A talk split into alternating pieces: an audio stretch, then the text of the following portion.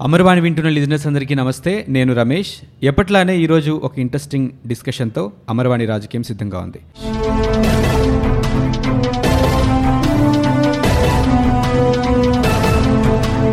రీసెంట్గా మహాత్మా గాంధీ నూట యాభైవ జయంతి ఉత్సవాల్ని ఒక్క మన దేశంలోనే కాకుండా ప్రపంచవ్యాప్తంగా కూడా చాలా ఘనంగా జరుపుకున్నాం. అంటే గాంధీ ఉన్నపలంగా బలంగా మహాత్ముడైపోలేదు. ఆయన జీవితం కానీ ఆయన జీవితంలో పెట్టుకున్న ఆశయాలు కానీ ఆయన సిద్ధాంతాలు కానీ ఆయన్ని మహాత్ముని చేశాయి.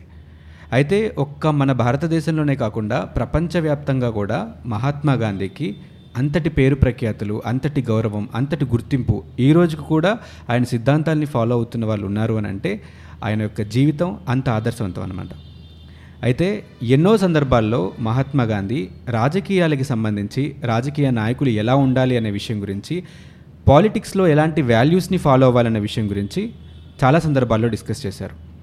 అయితే ప్రస్తుతం ఉన్నటువంటి రాజకీయాలు గాంధీ చెప్పినటువంటి విలువలు మనం బ్యాలెన్స్ చేస్తే ఎంతవరకు ఆ బ్యాలెన్స్ ఉంటుందనేది మనం ఈజీగా గెస్ చేయొచ్చు.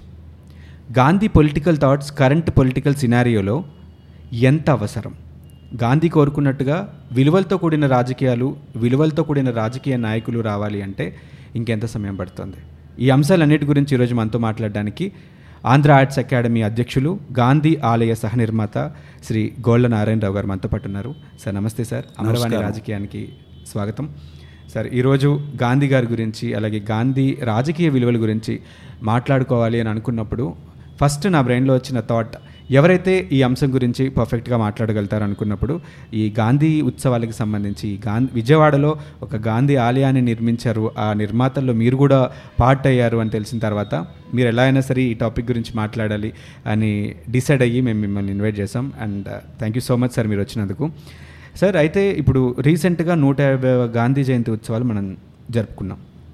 ఒక్క ఇండియాలోనే కాదు మొత్తం ప్రపంచవ్యాప్తంగా జరిగాయి. గాంధీ ఈ ప్రపంచానికి దేశానికి ఎంత అవసరమో మళ్ళొకసారి మాట్లాడుకున్నాం ప్రస్తుతం మన రాజకీయాల గురించి మాట్లాడుకుంటే మన దేశంలో మన రాష్ట్రంలో మాట్లాడుకుంటే రాజకీయ నాయకులు అలాగే రాజకీయాలు గాంధీ విలువలకి ఏమాత్రం దగ్గరగా లేవనే విషయం మనందరికీ అర్థమవుతోంది. సో దీని గురించి మీరేమంటారు సార్? మీకు ముందు తెలియజేయాల్సిన సమాచారం ఏంటంటే మహాత్మా గాంధీ గారు ఎప్పుడూ కూడా రాజకీయ నాయకులు కావాలని కోరుకోలే. అవును. అలాగే రాజకీయ నేతలు నేతలు కావాలని కోరుకోలే రాజకీయ వేత్తలు కావాలని ఆయన ఉద్దేశపడ్డారు. అవును. అలాగే ఆ రోజుల్లో కూడా ఉన్న ఈ రాజకీయ విలువల నైతిక విలువల దిగజారుడుతనాన్ని. గమనించిన ఆయన స్వాతంత్రం అవంగానే కాంగ్రెస్ పార్టీని రద్దు చేయాలన్న ఒక చాలా సాహసోపేతమైన దిశానిర్దేశం కూడా చేసిన వ్యక్తి. మహాత్మా గాంధీ గారు. అవును. ఈ రోజున ఉన్న సమకాలీన రాజకీయ వ్యవస్థని మనం దృష్టిలో పెట్టుకుని మాట్లాడినట్టయితే మహాత్మా గాంధీ గారు ఆ రోజున ఏదైతే ఆశించారో ఆ ఆశించే దానికి పూర్తి విరుద్ధంగా జరుగుతున్నాయని మాత్రమే మనం అవును. చెప్పగలిగిన పరిస్థితి. అవును సార్. అది కేవలం ఒక రాజకీయ పార్టీకో ఒక రాజకీయ సిద్ధాంతానికో కాకుండా అన్ని రాజకీయ పార్టీలు అన్ని రాజకీయ సిద్ధాంతాలు ఒకే రకంగా కేవలం ఓట్ల పండగలు. కోసం వాళ్ళ వాళ్ళ ప్రయత్నాలు చేసుకోవటం తప్ప మన దేశాన్ని గాంధీ గారి సిద్ధాంతాలు గాంధీ గారి ఆశయాలు ఉదాహరణకి కులమత సహనం.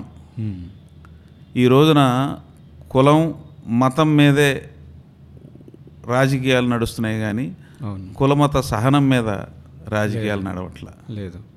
అలాగే అస్పృశ్యత. అస్పృశ్యతని ఈ రోజుకు కూడా నూటికి తొంభై మంది. దళితులు దాని యొక్క ఆ దుష్ఫలితాలని అనుభవిస్తూనే ఉన్నారు. అక్కడ దాకా ఎందుకు సార్ రీసెంట్గా రాజకీయ నాయకులు మొన్న మధ్య చూసాం.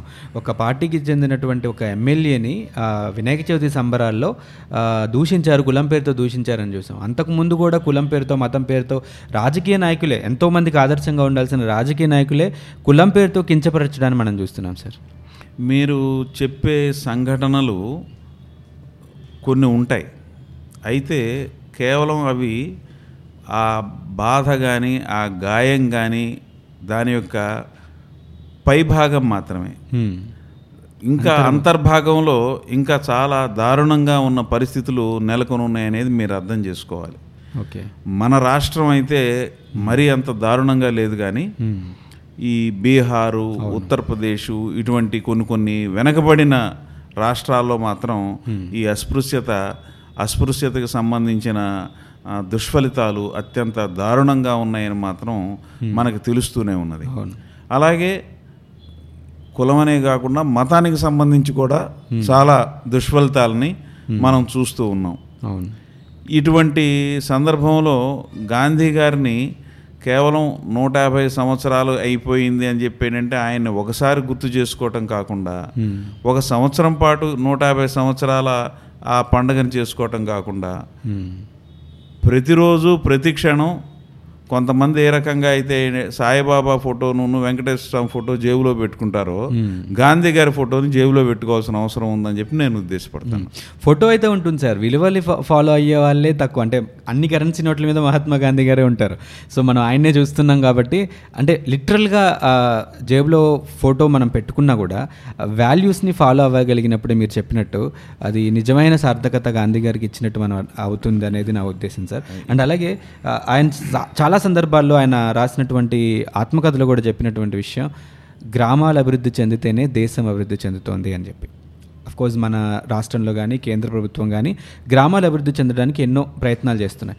అయితే ఒక చిన్న కుటీర పరిశ్రమ కానీ చిన్న తరహా పరిశ్రమలు కానీ గ్రామాల్లో ఉంటే ఆ గ్రామంలో ఉన్నటువంటి ప్రజలు డెవలప్ అయితే ఈజీగా దేశం కూడా అభివృద్ధి చెందుతోంది అనేటువంటిది మహాత్మా గాంధీ గారి ఉద్దేశం ఈరోజు ఒక గ్రామంలో ఒక చిన్న కుటీర పరిశ్రమ పెట్టడానికో లేకపోతే అక్కడ ఉన్నటువంటి యువతను ఎంకరేజ్ చేయడానికో రాజకీయ పార్టీలు పెద్దగా ఆసక్తి చూపకపోవడానికి కారణాలు ఏమని చెప్పచ్చు అంటారు గాంధీ గారు విదేశీ వస్తు బహిష్కరణ అని చెప్పి చెప్పలేదండి ఆయన.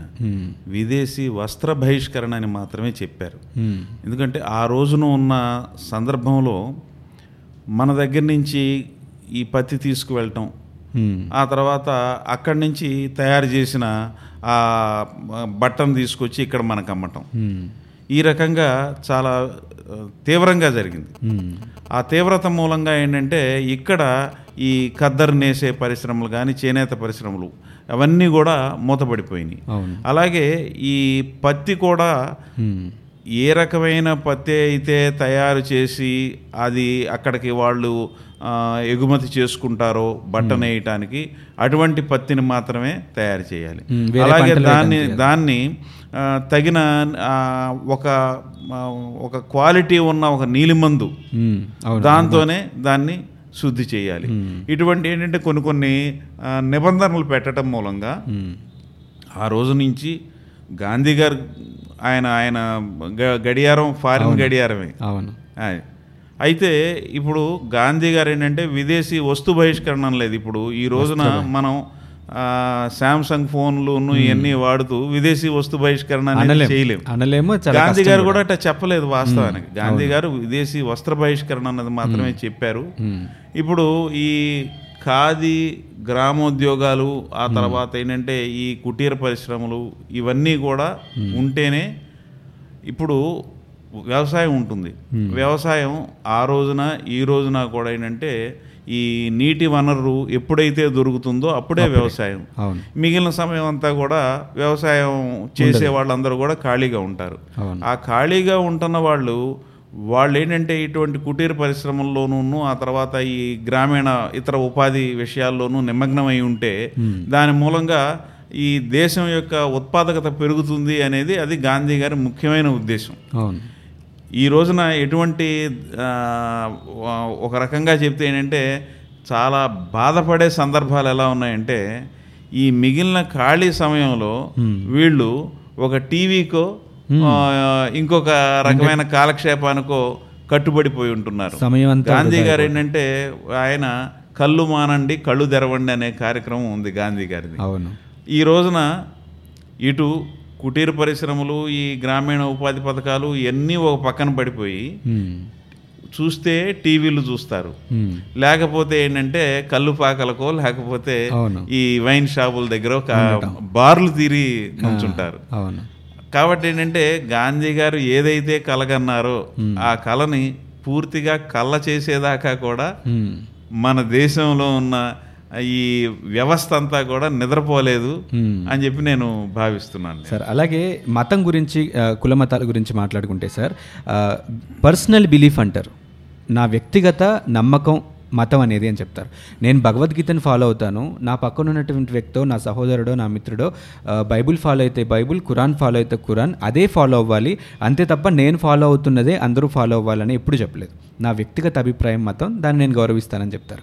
రామరాజ్యం కావాలని కోరుకున్నారు కానీ ఎప్పుడూ రాముణ్ణి కానీ లేకపోతే మతాన్ని కానీ భగవద్గీత గ్రంథాన్ని కానీ రాజకీయం కోసం ఉపయోగించలేదు. కానీ ఈరోజు ఆ రామమందిర నిర్మాణం విషయం కానివ్వండి లేకపోతే ఈ మతం కులం అనేటువంటి మాటలు కానివ్వండి మన దేశంలో కేవలం రాజకీయాలకి ఉపయోగించుకోవడం గురించి మీరేమంటారు సార్ ఇప్పుడు ఈ ఎక్కువ నిరక్షరాస్యత మూలంగా ఈ ఎన్నో రకాల దురాచారాలు ఎన్నో రకాల దుర్మార్గాలు ఉన్నాయని చెప్పి నేను వ్యక్తిగతంగా భావిస్తాను నేను. ఎంచేతంటే ఇప్పుడు చదువు లేని వాళ్ళు మాత్రమే అంటే చదువుకున్న వాళ్ళు ఉన్న విషయాల్ని వాళ్ళకు అనుకూలంగా వాడుకోవటం అనేది జరుగుతుంది. ఇప్పుడు మనం అటువంటి చర్చిలోకి వెళ్తే పెద్ద టాపిక్. అవుతుంది. హ్మ్. కాకపోతే ఏంటంటే ఇప్పుడు మనం మాట్లాడుకునేది ఈ విషయం కాబట్టి మతానికి సంబంధించిన విషయం కాబట్టి. మహాత్మా గాంధీ మనకు అందరికీ తెలుసు. రఘుపతి రాఘవ రాజారాము పతిత పావన సీతారామ అని అన్న ఆయనే ఈశ్వర అల్లా తేరేనాం అని చెప్పి ఆయన అన్నారు. ఆ, అన్నాడు. ఆయన. అందుకని ఆయన ఎప్పుడూ కూడా ఈ కులము మతము ఇటువంటి వాటి విషయాల్లో ఆయన యొక్క ఉదారత కానీ ఆయన యొక్క ఆ సహనం కానీ ఆయన చూపించిన మనిషి. అది మనకి ఒక చిన్న ఈ బహుశా ఈ వెస్ట్ బెంగాల్లో ఆ రోజున బోల్డ్ అన్ని రైట్స్ జరిగినప్పుడు హ్మ్. ఒక ముస్లిం అతను వచ్చి. ఆ, మహాత్మా నేను ఒక హిందువుల ఆ, కుర్రవాడిని నేను చంపేశాను నేను నేను ఇప్పుడు ఏంటంటే పశ్చాత్తాపడుతున్నానని చెప్పి వస్తే దీనికి ఏం చేయమంటారని చెప్పానంటే నువ్వు పని చేయవయ్యా నువ్వు ఒక హిందువుల పిల్లాడిని తీసుకుని వచ్చి నువ్వు అడాప్ట్ చేసుకుని అతన్ని హిందువుగానే పెంచు. అని చెప్పి మహాత్మా గాంధీ చెప్పడం జరిగింది. అటువంటి ఆ పరమత సహనాన్ని చూపించిన మహాత్మా గాంధీని ఈ రోజున కేవలం బొమ్మని మాత్రమే పెట్టుకుని. ఆయన యొక్క విగ్రహాన్ని మాత్రమే పెట్టుకుని. ఆయన ఏవైతే పాటించమన్నారో అవేవి పాటించకుండా ఉండే సందర్భాలు. ఇవి నిజంగా ఒక సాధారణమైన ఒక సగటు సంఘజీవికి మాత్రం చాలా తీవ్రమైన మనస్తాపం కలిగిస్తున్నాయి అవును సార్ ఇది మారాలనంటే ముందుగా ఈ అక్షరాస్యత. అలాగే అక్షరాస్యత పెరిగితే సంస్కారం పెరుగుతుంది. సంస్కారం పెరిగితే ఆ, విజ్ఞానం మూలంగా ఈ పరమత సహనం అనేది ఏర్పడుతుంది మనందరికీ తెలుసు మనకేంటంటే ఒకే కులంతో అన్ని పనులు నడవు. ఒకే మతంతో అన్ని పనులు నడవు. నీ జీవనం నీ కుటుంబ జీవనం నువ్వు గడుపుకోవటానికి ఎట్టి పరిస్థితుల్లోనూ అన్ని కులాలు అన్ని మతాల యొక్క ఆసరా కావాలి. అన్నీ తెలిసి కూడా ఏంటంటే ఇంట్లో నుంచి బయటకు వచ్చేటప్పుడు. ఈ అందరూ ఒకటే అన్న భావనని మోస్తున్నట్టుగా నటిస్తూ అవును ఇంట్లోకి వెళ్ళంగానే ఏంటంటే అది భుజాన్ని నుంచి కిందకి దించి పడేసేసి. వాళ్ళు వాళ్ళు వేరే మనుషులుగాను వేరే వ్యక్తులుగా ఆ అంతరాత్మని వాళ్ళ వాళ్ళకి వాళ్ళ అంతరాత్మని వాళ్ళే ఆ, మోసం చేసుకోవడం.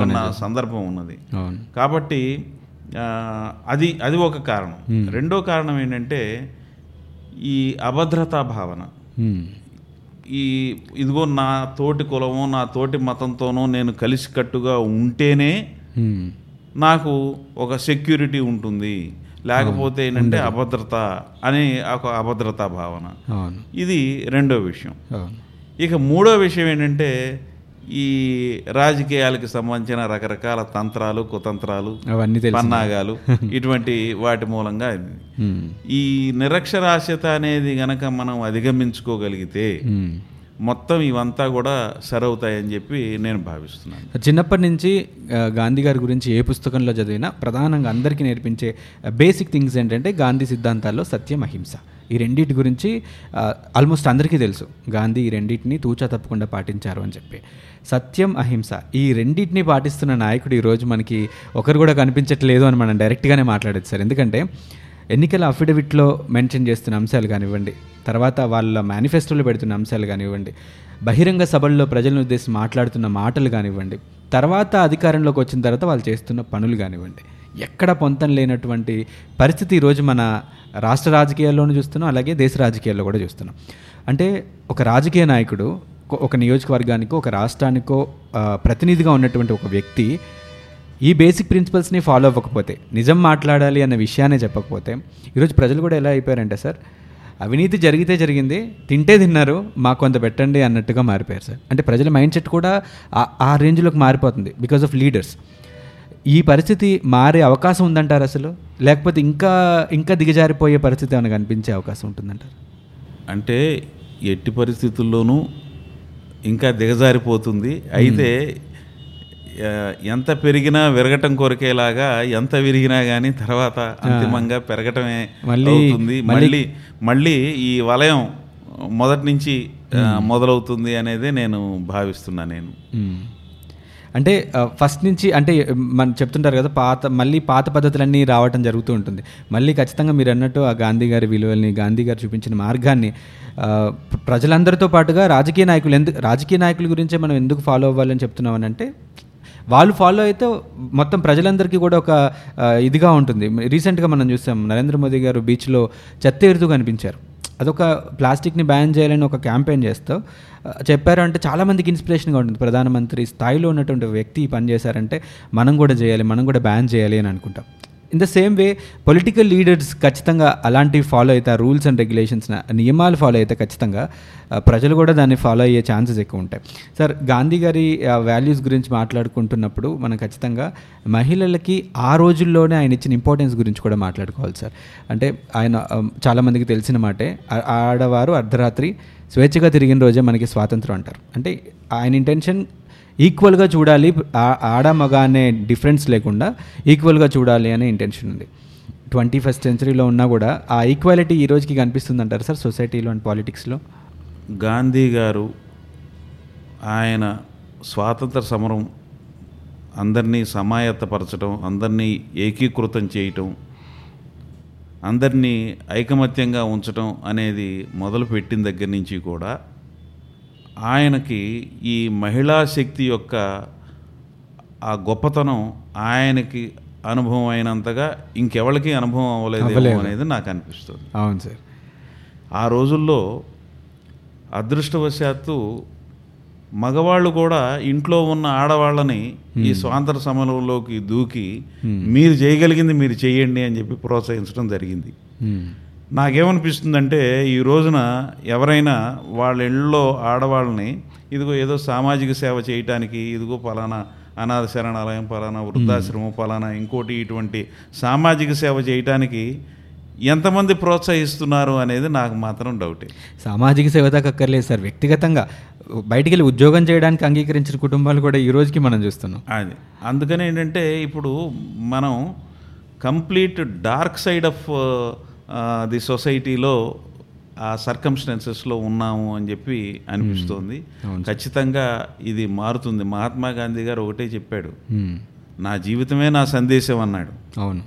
ఇప్పుడు ఇప్పుడు ఆ రకంగా చెప్పగలిగిన వాళ్ళు ఆ రకంగా ఆయన జీవితం ఒక సందేశం అనేది ఏంటంటే ఆయన ఊరికనే అంటం కాకుండా నిరూపించాడు ఆయన. అవును. ఆయన. ఆయన ప్రతిదీ కూడా ఏంటంటే ప్రశ్నించడంతో మొదలెట్టాడు. అవును. ఆయన. నేను నీకు లోబడి ఎందుకు ఉండాలి? నువ్వు నా మీద ఎందుకు అధికారం చెలాయించాలి?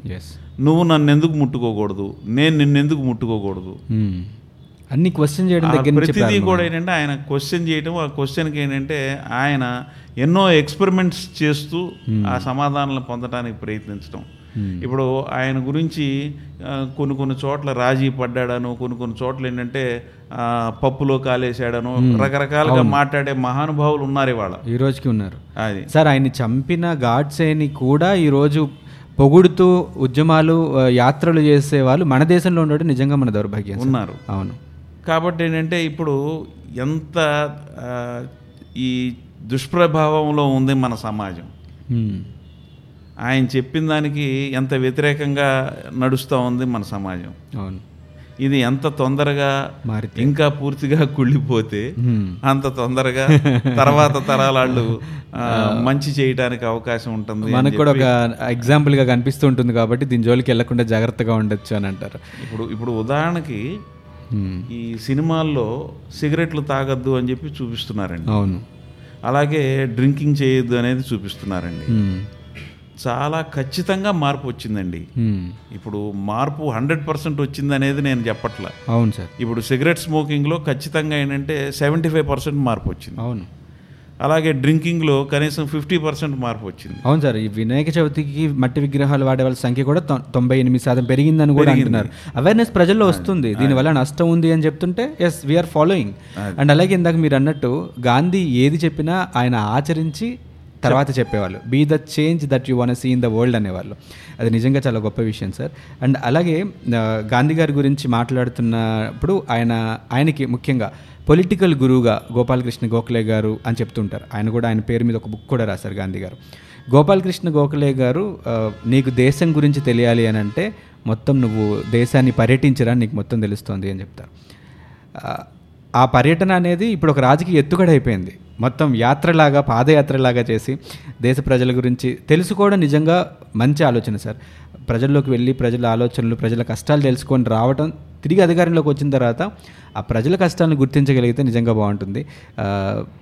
మీరు అన్నట్టుగా పూర్తిగా కుళ్ళిపోయిన తర్వాత అయినా సరే ఈ గాంధీ విలువలకి ఒక వాల్యూ దొరుకుతుందేమో చూద్దాం. ఎందుకంటే సార్ మార్టిన్ లూథర్ కింగ్ లాంటి వాళ్ళు కానివ్వండి లేకపోతే నెల్సన్ మండేలా లాంటి వాళ్ళు కానీ బరాక్ ఒబామా లాంటి వాళ్ళు కానివ్వండి ప్రపంచ దేశాల్లో గాంధీని ఒక గొప్ప ఆదర్శంగా తీసుకునేటువంటి పరిస్థితి మనం చూస్తున్నాం. సో మన దేశంలో కూడా గాంధీకి తిరిగి అంతే గొప్ప విలువ రావాలి అనేది మనం కోరుకుందాం సార్. మీరు అన్నట్టుగా ఎంత తొందరగా ఇది పోయి కొత్త పాత పద్ధతే కొత్తగా వస్తే బాగుంటుంది అనేది ఎక్స్పెక్ట్ చేద్దాం. రాజకీయ విలువలు పెరగాలని కోరుకుందాం. ఇది వాళ్ళ డిస్కషన్ ఈరోజు డిస్కషన్లో పార్టిసిపేట్ చేసినందుకు గోల నారాయణరావు గారు థ్యాంక్ యూ సో మచ్ అండి. ఈరోజు. మాతో పాటు అమరవాణి రాజకీయంలో మీరు పాటైనందుకు అండ్ మరొక అంశంతో మళ్ళీ మీ ముందుకు వస్తుంది అమరవాణి. అంతవరకు సెలవు. నమస్తే.